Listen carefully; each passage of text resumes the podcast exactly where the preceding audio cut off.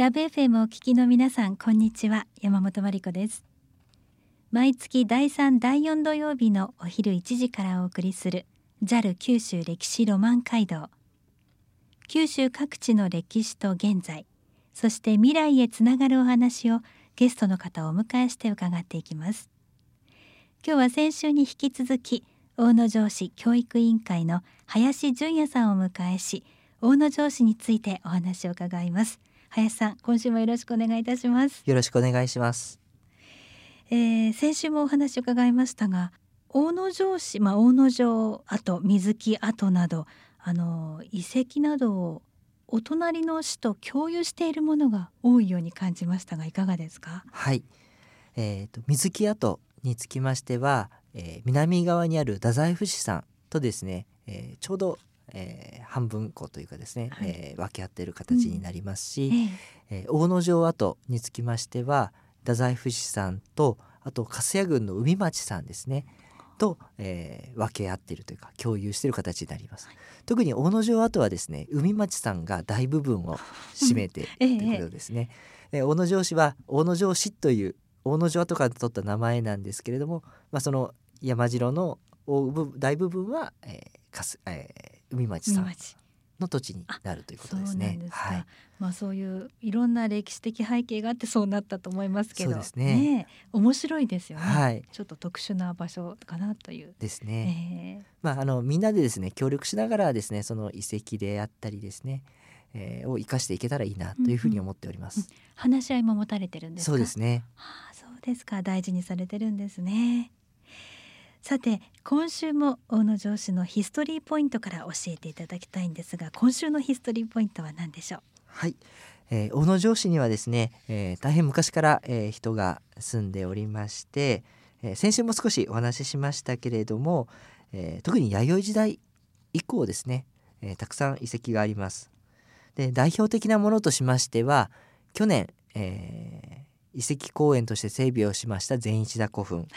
であったり、はいえー、末木という古代の焼き物の、えー、窯跡焼いた窯の跡が見つかった牛首末木窯跡。で、えー、巨大な防衛施設である水木跡。日本最古の古代山城である大野城跡などがあります。はい、で今日はですね、えー、そういう古い時代の遺跡とはちょっと分けてですね、えー、伝説の地である三笠の森それと江戸時代に整備された街道ですねである日田街道を中心に少し紹介をさせていただきたいと思います。はい。三笠の森は何が伝説の地と言われているところなんでしょうか？はい。まず三笠の森ですが、えー、これが記録に出てくるのは奈良時代に作られた歴史書の、えー、日本書紀というのに遡ります。はい、で、またですね、江戸時代に作られました筑前の国俗不土記という記録にも、えー、詳しく伝説の内容が書かれております。これによりますと神宮皇后。これは、えー、実在の人物というよりも伝説上の人物になるわけですが、はい、この神宮皇后がですね橋六回しという朝倉の方にいた豪族を倒すために、えー、福岡市にあったカシーの宮、うん、福岡市のカシー宮の近くですね、ええ。えー、そこから朝倉郡筑前町の方に移動する途中につむじ風が吹いて皇后の傘ですね、えー、帽帽子というか、えー、傘が、えー、空高く舞い上がって森の木に引っかかったと。で、えー、お供の人が、えー、その傘を取ろうとしてですね一生懸命、えー、するんですけれどもどうしても取ることができないと。で、えー、近くの村人が集まってきてですねすると村長が森の神様にですねお願いをするしかないということを考えついて森の前の田んぼでですね、えー、踊りを踊った舞を踊ったと。でそうすると、えー、風も吹かないのにひらひらとこう傘が落ちてきたという伝説が残っております。うんえー、でこの伝説からですねこの森を三笠の森で近くを流れる大きな川があるんですけれどもこれを三笠川この地域を三笠郡と、えー、呼ぶようになったと言われています。三笠郡というのは今でいうとどのあたりになりますか？はい、えー、大野城市、太宰府市、それと、えー、筑紫野市まで含む地域になります。広いですね。そうですね。さあそして日田街道について、えー、こちらのヒストリーポイントを教えてくださいはい江戸時代ですね、えー、大分県の日田市と福岡市の博多区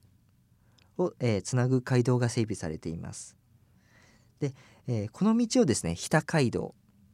あるいはこれ、えー、日田王冠と言ったり博多街道って言ったり博多王冠と、はい、今いろんな名前がある名前があるんですけれども、ええー、この道になります。で北部九州のですね本当大動脈の一つでございました。うん、はい、賑やかだったんでしょうね。はい、この道は今でも通ってますか？そうですね。あのところどころ、えー、もう切れているところもあるんですけれども、えー、大分県の日田市から福岡県の朝倉市筑前町筑紫野市筑紫野市は二日市の周辺ですね。ええで、えー、太宰府市を通過した後大野城市を通って福岡市に、えー、至る道になります。はい、大野城市周辺では、えー、県道112号線に、えー、沿うような形で、えー、作られています。はいえー、当時はどんな様子だったんでしょうか？はい、えー、当時あの街道沿いには、えー、集落が、えー、作られておりまして、特に大野城市で行きますと雑所の熊という集落ではですね、旅籠や茶店が、えー、立ち並んでいまして宿場町のような、えー、風景であったという伝えられております。はい、それが歴史をこう重ねていくと。そうですね。あの北海道時代はですね江戸時代に作られた後に昭和初期国道3号線ができるまでですね本当に賑わいを見せていたんですけれども、えー、明治時代になりますと、えー、軍役所であったり税務署で郵便局なども設置されてですね、えー、えー、大野城市だけではなくてですね、えー、先ほど言った太宰府市や筑紫野市春日市中川市あと福岡市の一部ですねまで含めた地域でも、えー、かなり中心的な町として発展をしていました。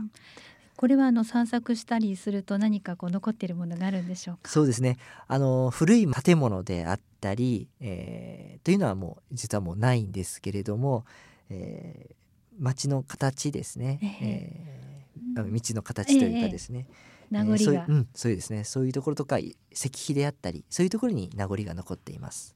JAL 九州歴史ロマン街道。九州各地の歴史と現在そして未来へつながるお話をゲストの方をお迎えして伺っています。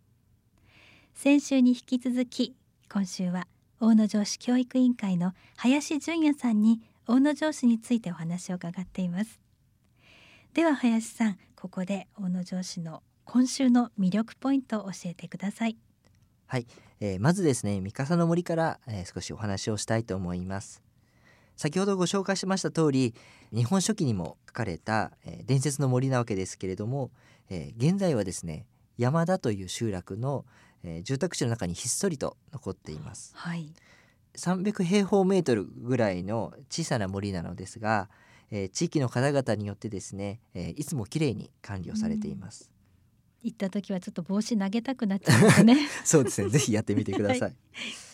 でこの一帯ですね、えー、今住宅地という話をしましたが、えー、戦前までですね水田地帯が広がっておりましてこの水田の中にですねポツンとこう森こんもりとした森があるような形でですね、多分周りから見てもとっても目立つですね印象的な景観だったんだろうと思っております。うん、伝説になるような森、ね、はい、だと思いますね。でこの森の中には昭和44年にですね、えー、設置されました万葉集の一つを刻んだ石碑があります。はい、で歌の中身なんですが「えー、思わぬを思うといわば王のなる三笠の森の神師知らさむ」と読まれていまして意味合いとしましては「えー、あなたのことを思っていないのにあなたを愛してますと偽りを言ってしまっても、えー、王の地名ですね、はい、大野にある三笠の森の神様は本当のことをご存知ですよ。私は心からあなたを愛していますという愛の告白の歌です。なんかライバルのことをちょっと意識したようなそうですね。ですね。はい、あでもそれほど昔から万葉集にも読まれるほどのその神様伝説っていうのがあるんですね。はい、そうですね。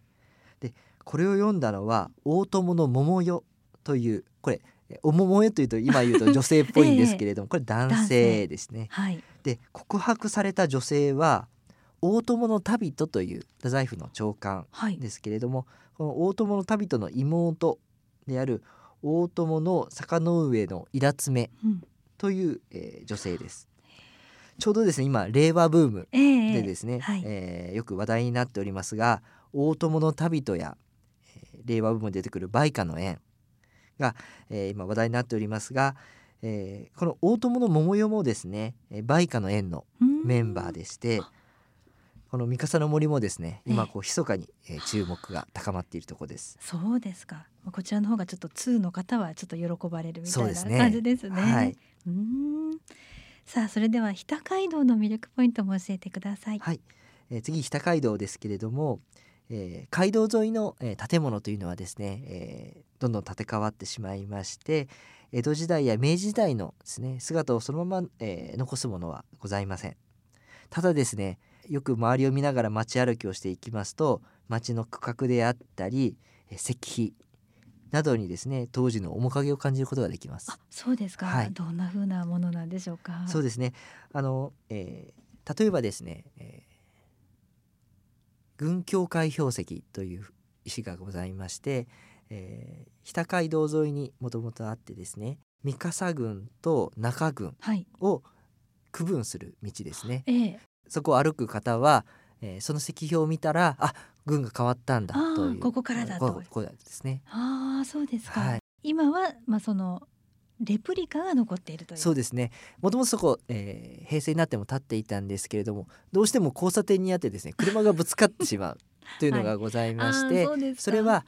移転してですね、えー、えー、大野城心のふるさと館というところに展示しておりまして、うん、今現地にはレプリカが残っております。そうなんですね、はい、うん、そして日田街道沿いには運河が作られていたというのは本当ですか？はいそうなんです、えー、新川という運河がございまして、えー、この運河はですね江戸時代の中頃ですけれども年貢米をですね運ぶために、えー、筑紫野市の二日市をスタートしてすでにある川を生かしていきながら一部新たに掘ってですね、えー、福岡城下までつなぐルートでした、うんはい、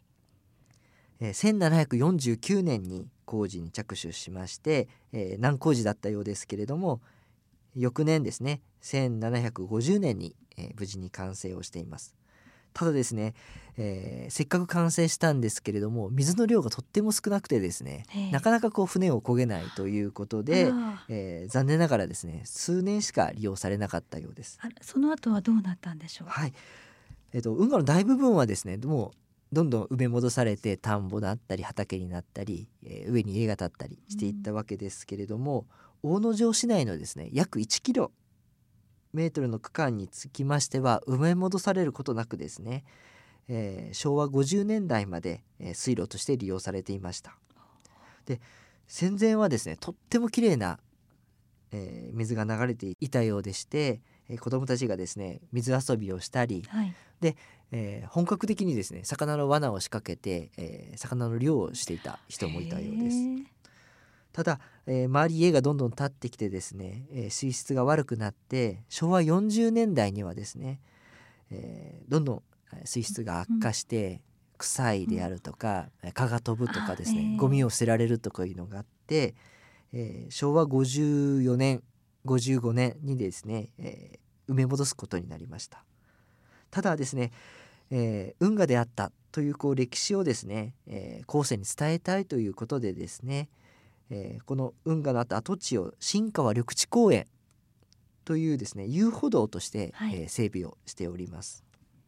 これもう40年前の整備なんですけれどもこの遊歩道を歩くとですね現在でも当時の新川の姿をですね、うん、えー、思い浮かべることができます。あ水が張ってあった頃のこととか、はい、ね運河で荷物を運んでいた頃のこととかいろいろと考えながら歩くことができますねそうですね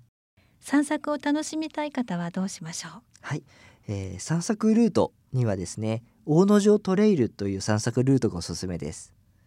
大野城トレイルと言いますのは、えー、大野城市の歴史や自然をめぐる散策ルートでしてえー、市内で7ルート設定しております。三笠の森に行くには三笠川ルート、